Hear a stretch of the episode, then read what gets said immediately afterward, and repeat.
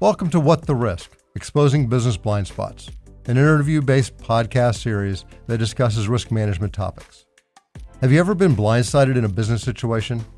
Think about your entire computer system going down, a supplier that cannot deliver, or your biggest customer declaring bankruptcy, or your new marketing strategy completely missing the mark.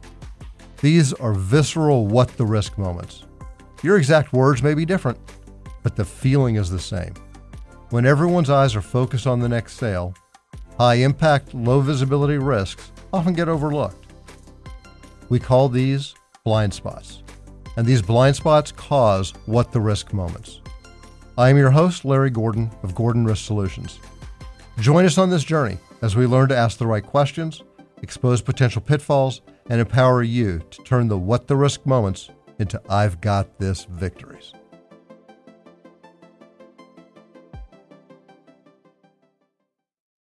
Welcome to episode 106, the sixth episode, first season of the What the Risk podcast.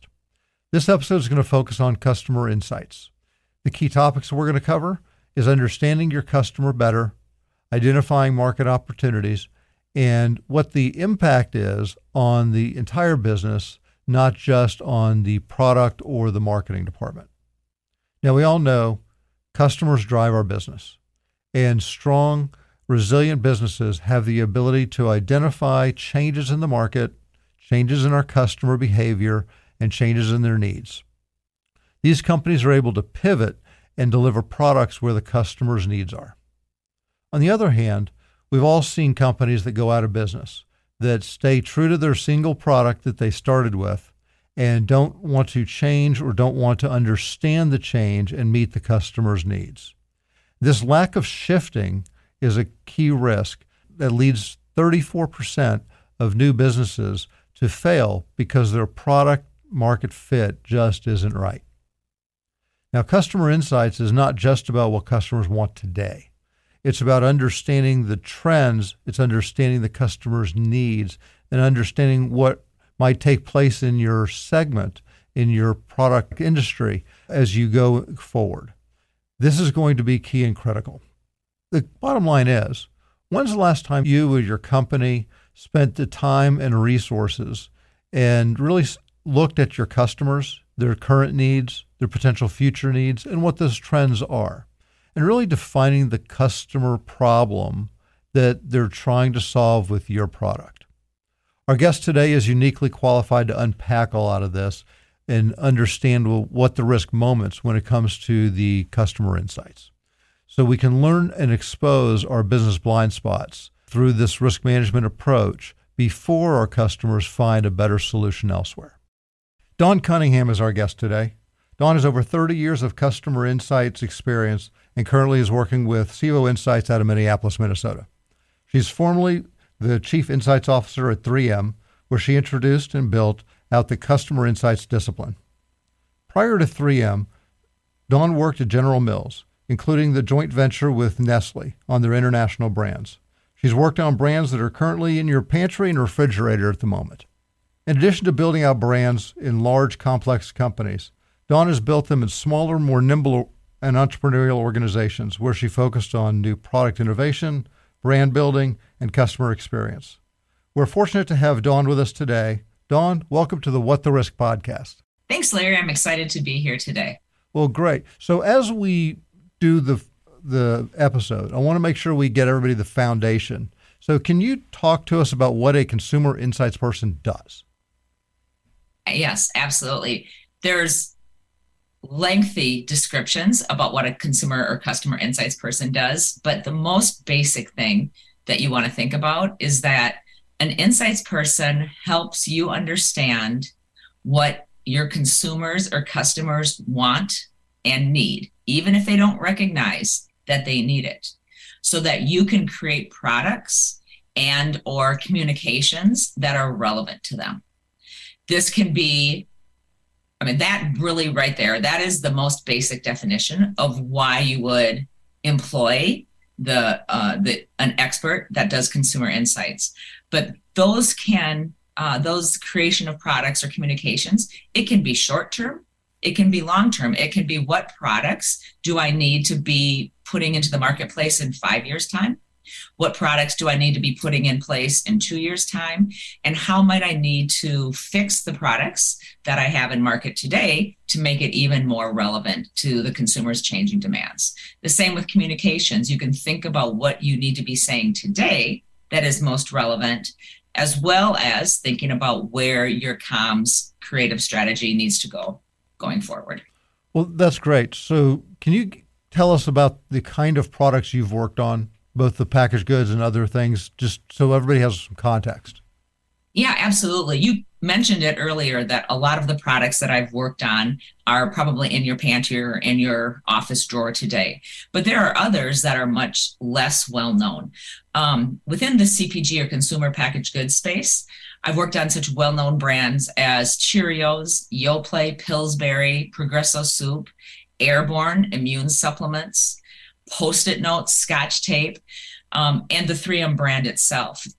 This has mostly been in retail, but also in B2B in areas such as restaurants, hotels, schools, the military, etc. At the 3M company, where I spent the past 10 years, I had the opportunity to work across dozens and dozens of industries. 3M plays in over 100 industries, so gave me the opportunity to work on 3M products in areas such as healthcare, personal safety, which we all know about now since COVID, masks, for example, and a number of other products. In the construction industry, electrical industry, food safety, electronics, aerospace, and that list goes on and on.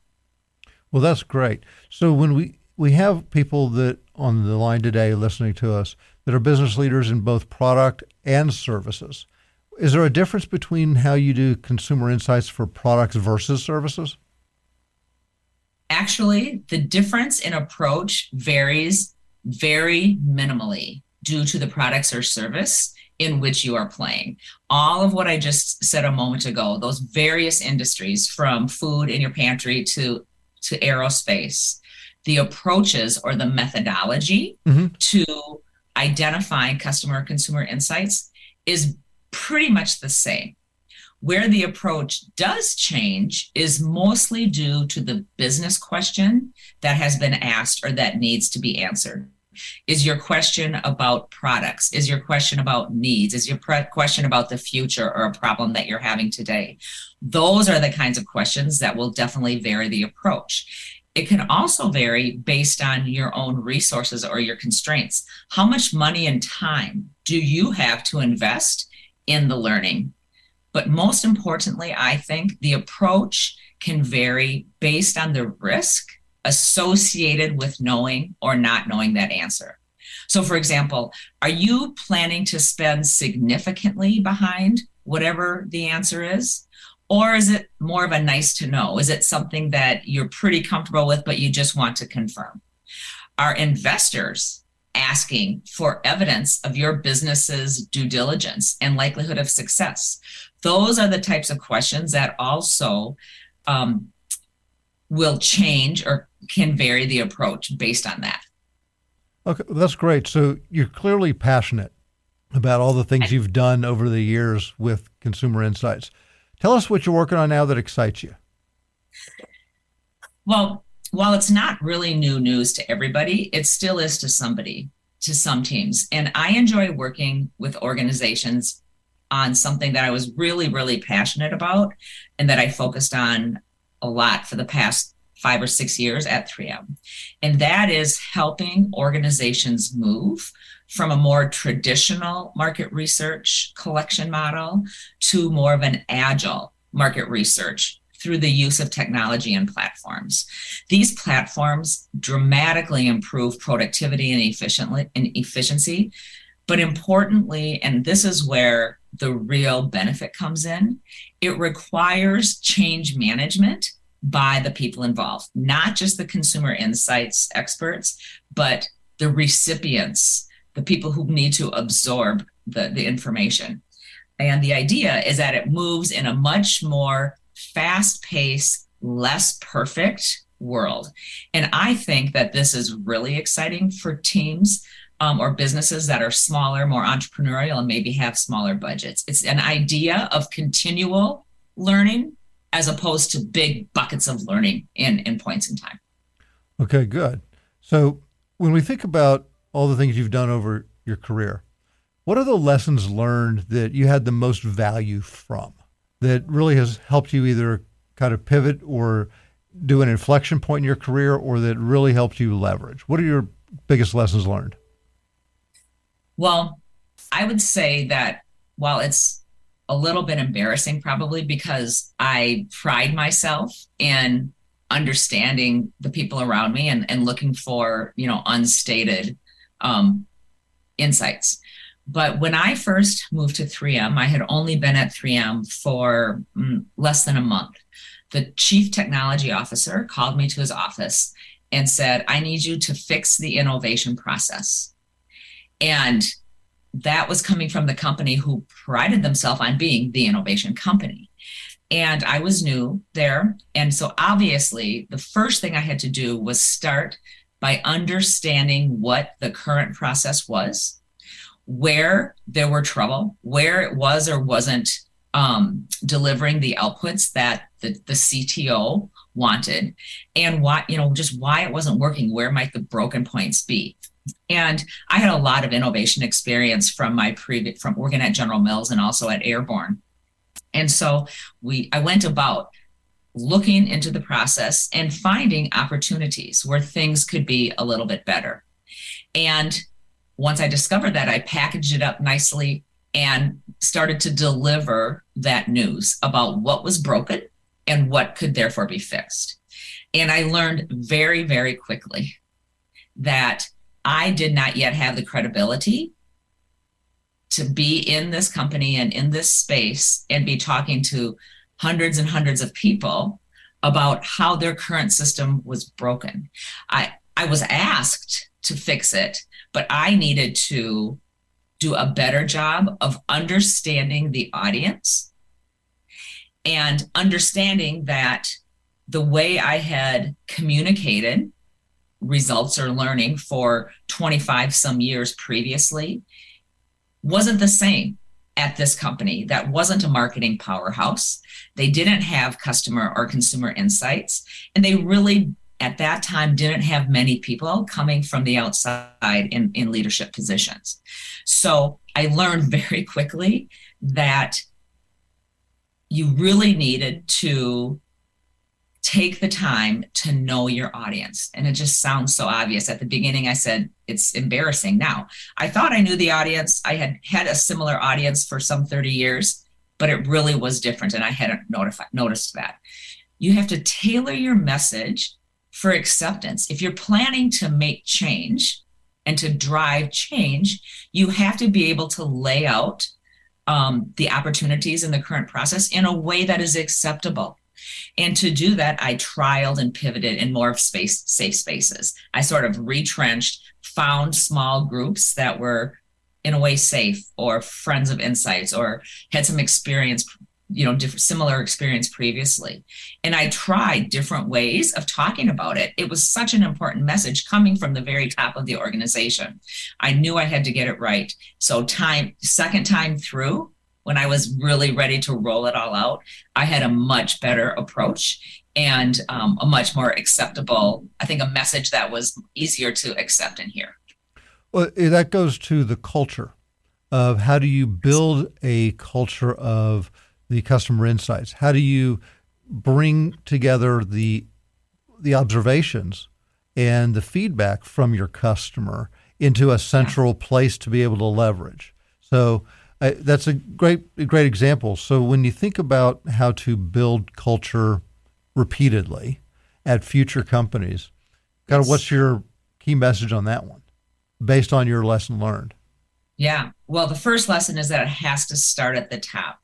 Um, meaning the CTO asked me to do this, but you know, of course, there's 95,000 employees, so it wasn't going to be announced across the entire organization. But generally speaking, in a smaller, more you know nimble organization, if that were known that the second per- the most important person in the company really from a hierarchy standpoint wanted an individual to look at and explore an entire uh, process that was near and dear to the hearts of people come that message needed to come from the top Mm. Otherwise, what happens if you hire somebody to go and change manager to start a consumer insights program or to talk to customers and bring that back? Um, they will spend, you will waste money, and that person will waste time spinning their wheels trying to bring messages back that might fall on deaf ears or to people who, who don't understand that there's an overall strategy or ask. So I think that's the most important thing is to really have a connection at the top of the organization, announce that you are going to be more customer centric, engage in consumer or customer experience, et cetera, so that the organization becomes open to to learning and hearing about things differently.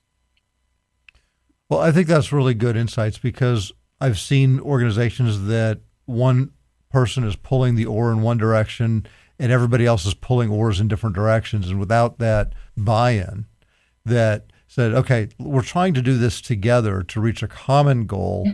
Uh, yes. Less about fiefdoms, less about different motivations, but more about kind of one goal and without the pride of authorship, but more pride of where you go makes a difference. Yeah, it does. Absolutely. So when we think about that and we have consumer insights is not necessarily looked at as a risk to an organization. They don't talk about it in the risk sense. But if you don't do it right, it becomes a real risk.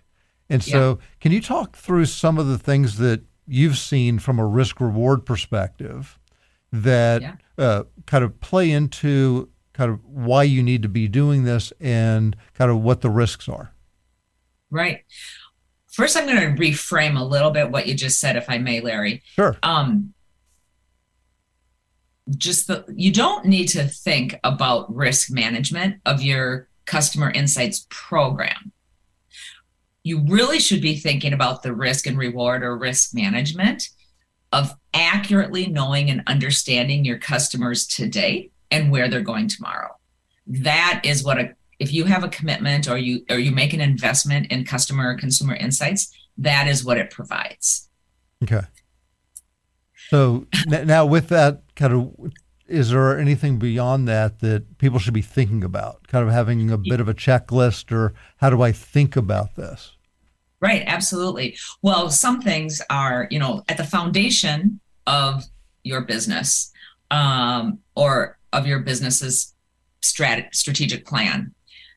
It needs to be built on a foundation of understanding your customers or consumers' needs. That includes the marketplace. So you want to make sure that you have done some due diligence to understand what your customers or consumers are doing, what the need is that you're trying to solve, and that you can solve it better than their alternatives. And some of their alternatives might be a competitive product, but sometimes it's a hack, completely different. For example, at 3M, um, command strips are something that's very a very popular product. Mm-hmm. And this is a product that you hang on the wall. You you you it's removable. You have tape. You put it on the wall. You can hang pictures, heavy pictures even from them. An alternative to that is a hammer and nail mm-hmm. not another product that hangs next to it, you know, in in Walmart or Target. So you need to really think about this problem that you're solving. And if your companies, if the foundation of your company is built on inaccurate understanding of those needs, um, it's really can send you down a completely different path. And as horrible it is to hear something you don't want to hear, it is much more expensive and horrible to figure it out two years down the road when you've invested a lot of money in your business, perhaps engaged R and D and and and um, started manufacturing to then realize that it's wrong. So I think that's one of the the biggest um, risks when I think about especially smaller companies uh, and companies just starting out. So when we think about that, there's people always have perceptions and sometimes those perceptions are correct, sometimes they're not. So, want to touch base on really kind of myth busting some of the common misunderstandings. Sure. Um, we call it bias, right? And and there's bias that you know you have, and there's bias that you don't even realize that you have.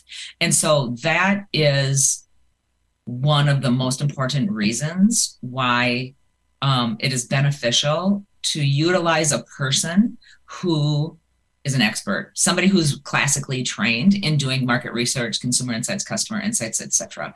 Because um, what you it's hard to understand if you're not classically trained is that really boring things about designing market research are what helps with um, the the making sure that the results are fair, if you will. It comes down to the design of the of the study itself, the sample. How are you going to reach the right people and who are the right people? How are the questions written and in what order are they written? The choices of answers. I mean, a normal, typical person doesn't know the pros and cons of a five point scale from from least don't like it at all to like it very much to a 10 point scale. There are massive differences. The weighting of the data afterward.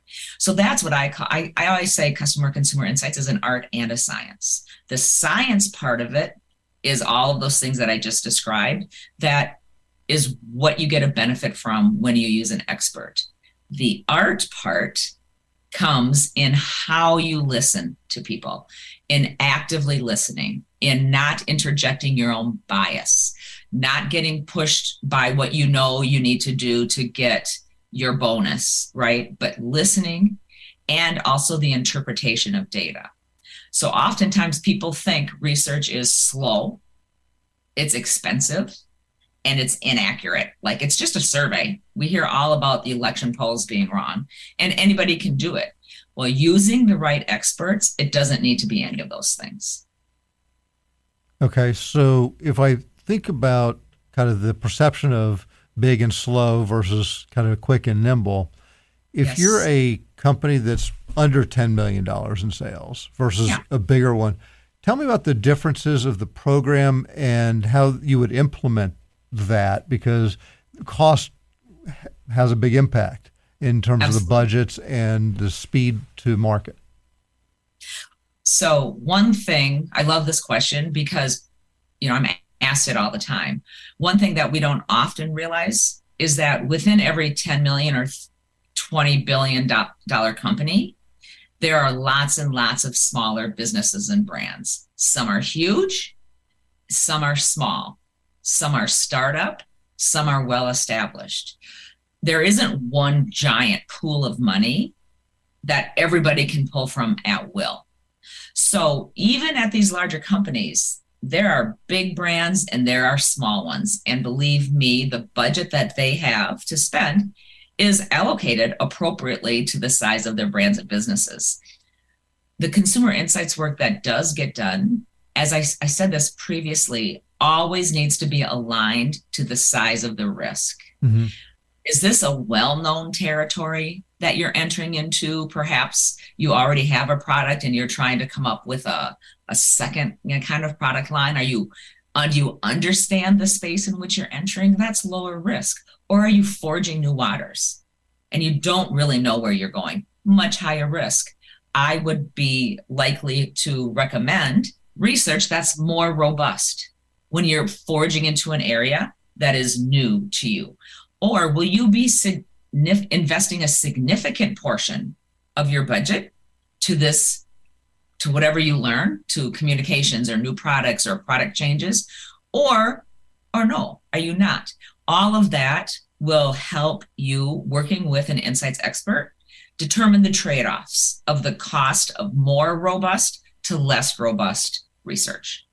Okay. So if we think about that, who in the organization should be the around the table? Because my perception is, and maybe I'm different than most, it's beyond just the marketing people, it's beyond just the advertising people, but it becomes an engineering kind of an everybody that is going to touch a product from sourcing to delivery. I mean, help me understand who should be around the table. Right. Well, first of all, the first person who needs to be at the table is business leader, regardless of their function or responsibility, who commissioned the work. They have an invested, they had an invested interest in, in learning about that.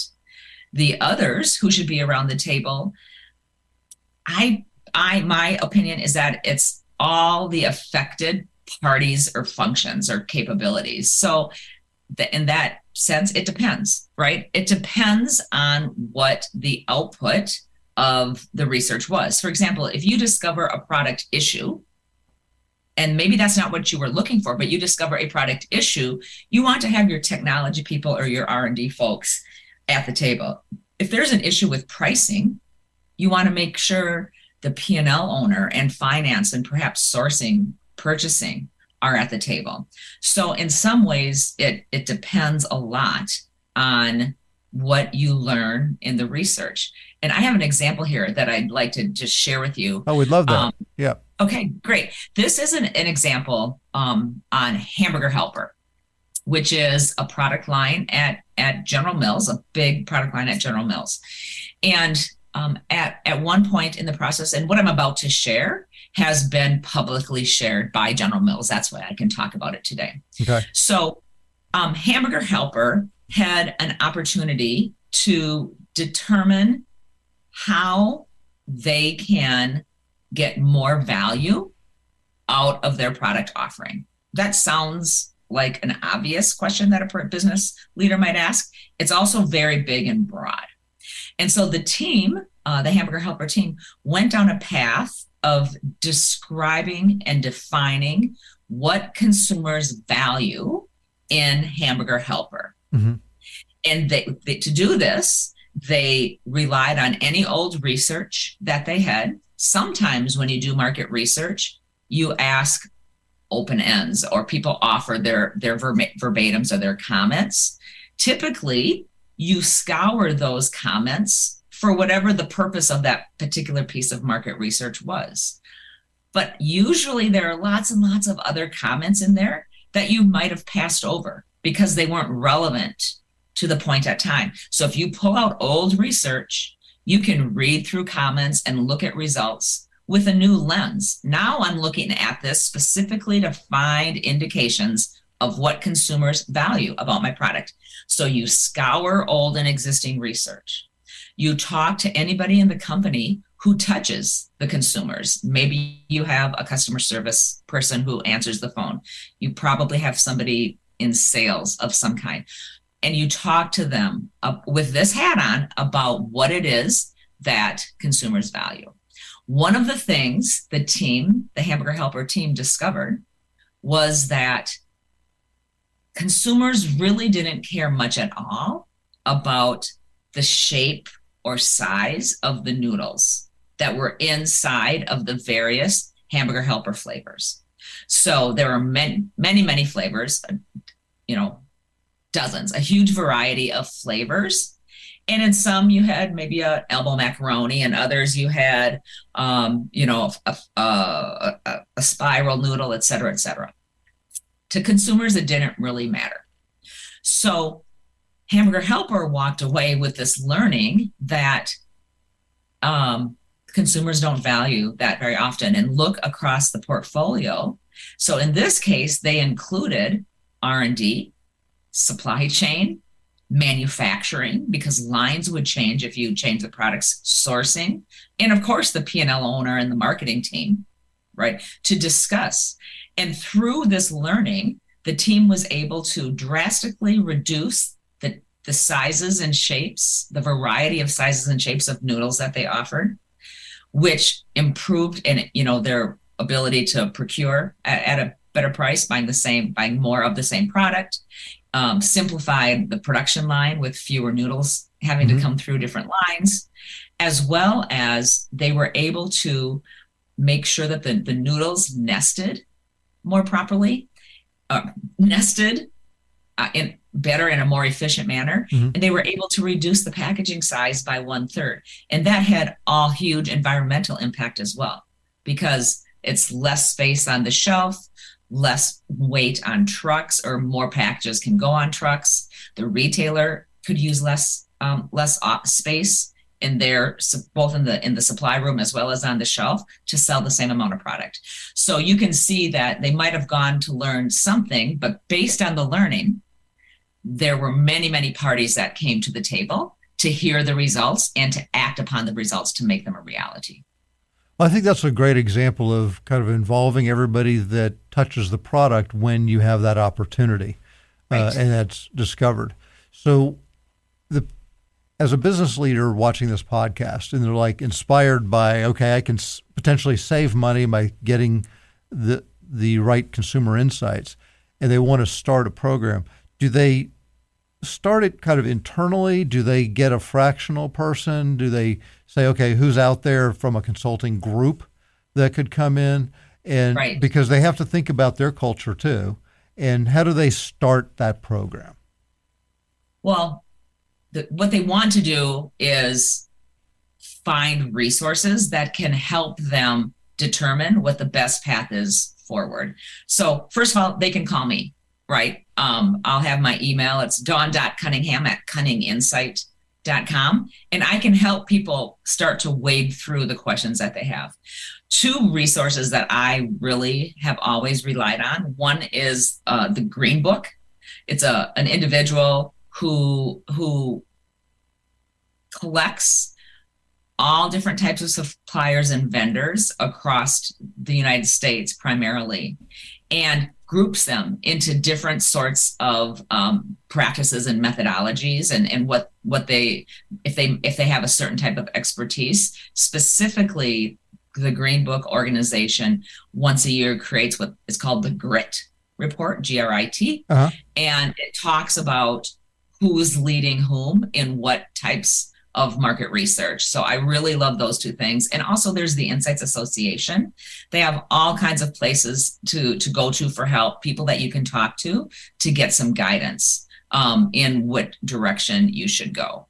I highly advise people to not just DIY it because you can end up just wasting money. You might spend um, less than you think it would cost to engage with a with a, a, person who's classically trained. But in the end if the insights are wrong i my i i believe that bad data is worse than no data. Because if you have it and it's a number or a fact written down on paper a lot of people take it as truth and you run. It'd be better to say that's something we don't know. So if you do it if you diy or, or you know you don't have an expert. If you have an expert, great to DIY. If you don't have an expert, you can easily spend more money or get bad direction that will cost you more um, as you go on. Well, one of the things I want to do is get the references that you just mentioned. We'll put those in the show notes so people can look at that. So thank you. Mm-hmm. So, what trends are you seeing currently uh, out there in the consumer insight space? So, one of the it's hard to call it a trend. It's more like emerging and, and being adapted And that is that whole area of automation and agile, using platforms um, and, and pushing some of the work that was traditionally done by a traditional market research vendor and making that easy for a practitioner to DIY some of that work in house if you will, and makes it sort of foolproof. Now, that is an area that has been around for more than a decade. And it, it's not easy to make the change. The behaviors of the people both doing research, responsible for research, and those receiving research has to change. And so there's a huge change management component as well. So that is definitely a trend that is really well and formally adopted by several, but there's still an opportunity for that to um, be adapted by some. The more buzzworthy and new conversations mm-hmm. right now are all around AI and, and machine learning. That's where my next and, question was going. oh, perfect. well, we're, we're right on. So, as any change comes to any industry, there's lots of angst and there's a lot of people trying to use and kind of muddle through how AI can be used within the world of research. So I see it today as being really a productive and efficient way to look through big, massive amounts of data. Even if it's historical data that you haven't used in a long time or a few years old, to look through and and isolate trends or themes or common words and to do some discovery from that. Um, I worry about AI eventually getting to the point where we're depending on AI to try to try to conjure up the meaning of what was basically the art, the art side of research. The good news is that in theory, AI can reduce or eliminate bias mm-hmm. unless it's built on years worth of of data that it that it has consumed that is itself biased. But in theory, you should be able to make it unbiased as long as the people making it unbiased are themselves unbiased. So you get into that space.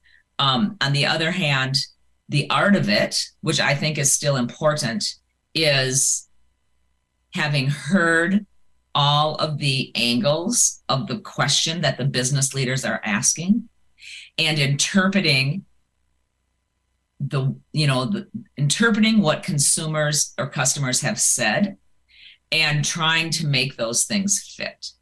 So it's it's out there. It's happening. It's really great for some purposes. And there's still a lot of angst in figuring out how it's going to fit going forward. But no doubt it's a huge efficiency and productivity play in the in the case of big data.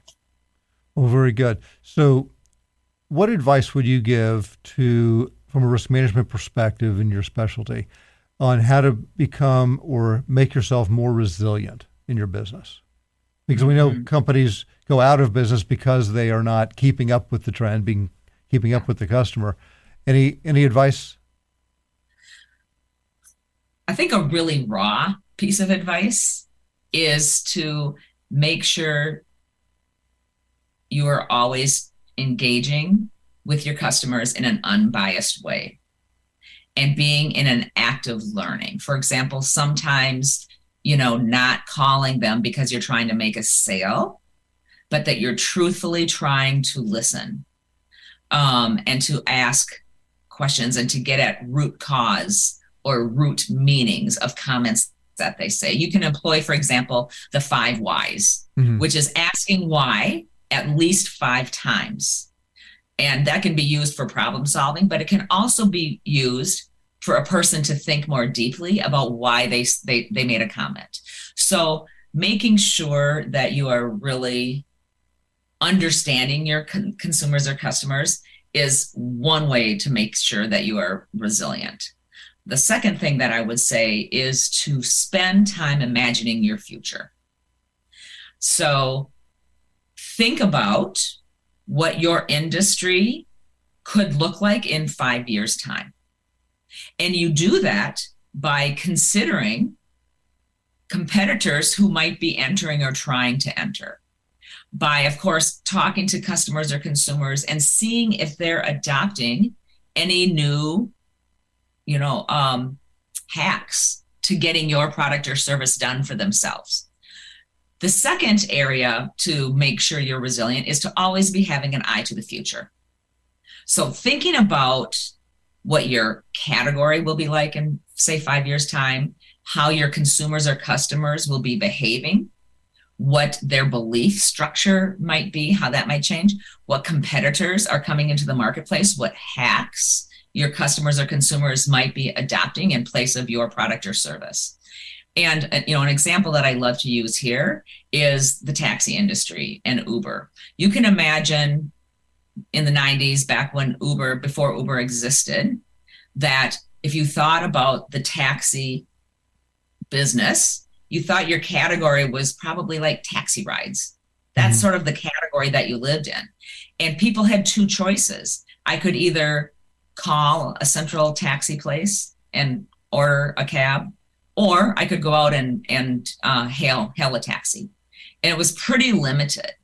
But somebody at Uber, I imagine, took part of an exercise to think about what could the future of taxi rides look like, and if they looked at all of the trends around them, the adoption of technology and software, phones and apps, Um, and they looked at what people didn't like about taxis. Women sometimes felt unsafe. Mm-hmm. They didn't really know who that rider was. They didn't really know what direction they might be taking them. So looked at the issues too. And I imagine that they imagined a future that wasn't just taxi rides, but it was more like urban transportation or transportation. Mm-hmm. So they've just taken this small category and imagined it to be much bigger. And they met some needs and solved some problems by using an app, the Uber app. Many, many problems were solved that I just described. But they also could think, okay, what else might be happening? Maybe we want to get into to shipping and other kinds of transportation. People need their dogs or their children or their, the elderly transported. What does that look like? And then, oh goodness, I see a future when we're driverless. What's it going to look like when maybe nobody has a car and people just call up a you know they need a ride and a car just comes around the corner and it's driverless. So imagining that future allowed a company like uber to say i like this space. We're not there today but my strategic growth plans and my innovation plans are going to be creating this future. I'm going to step in and disrupt this little industry and i'm going to be the ones to disrupt so basically, you either disrupt or you get disrupted. And that, I think, is a foundation of trying to remain resilient. Don't be afraid to look at who's coming after you and look at them very critically and see how people are changing. Imagine what it might look like in a few years' time, and then you figure out how to step into that space. That's some great insight. Uh, and as people can relate to your examples, they'll be able to apply it and figure out what they're going to be doing. Now let's move on to the Blind Spot Insider segment of the show. This is where our guests answer questions that have been submitted by our listeners. This allows the listeners to submit questions, get different insights specifically to questions that they had that may not otherwise be covered in our episode. If you're not a Blind Spot Insider, please go and register at riskblindspots.com, plural because we all have them, riskblindspots.com, to be able to submit questions for our guests, to listen to the responses, and to get exclusive content. So, with that, here's our first question.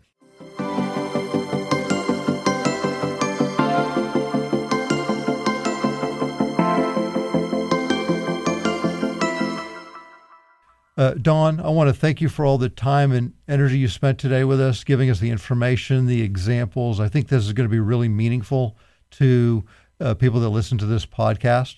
Uh, so I want you to tell us how to reach you. So then, and I'm going to do a recap after that. Great. Well, you can always find me on LinkedIn, of course. Uh, you can reach me directly at dawn.cunningham at cunninginsight.com. And I'm also currently consulting with a local um, consulting organization called SIVO Insights, S I V O, located here in Minneapolis, but with consultants all across the US and around the world. Well, great. Thank you. I appreciate that. So let's recap the key takeaways that Dawn Cunningham gave us during episode 106 for Consumer Insights is really an approach to better understanding your customer, how to identify market opportunities, and customer insights it may have bigger and broader impacts to your organization than just the marketing team itself. And she gave us some really wonderful advice as uh, to the blind spot insiders uh, in the separate provided segment. So if you want to hear that, please go to riskblindspots.com, register for the Blind Spot Insider. There is no cost to that. And go to riskblindspots.com. It's plural because we all have them, riskblindspots.com. So, Dawn, once again, I want to thank you for taking the time today and being with us. And we, as we help our audience kind of expose those potential risks that can lead to what the risk moments, because we want them to get to the point where they have more I have this victories. You're welcome. And thank you so much for inviting me to be here today. And I hope to talk to yourself and your audience members more as time goes on. Sounds great. Bye bye. Thanks, Larry. Bye. Thank you for tuning in and joining this What the Risk podcast, designed to be a safe space to learn about risk, how to think about risk, and how to expose business blind spots. This podcast is about empowering you as business leaders to reduce the stress of the unknown risks in your business. as well as the stress of decision making by being able to identify and mitigate potential risks through the right level of due diligence. So, here are three quick next steps that I need you to do. Hit the subscribe button on Apple Podcasts, Spotify, or wherever you listen to make sure you don't miss future episodes and give us a five star rating. Share the podcast with a peer. Both of you will gain visibility to what you didn't know existed in the blind spots. And go to riskblindspots.com, that's plural because we all have them, riskblindspots.com to become a blind spot insider. You'll get exclusive advance notice of the next two episodes, so you can submit questions, topics, and suggestions for our show. And tell us if we have any blind spots. Continue with us on this journey as we learn to ask the right questions, expose potential pitfalls, and turn those what the risk moments into I've got this victories.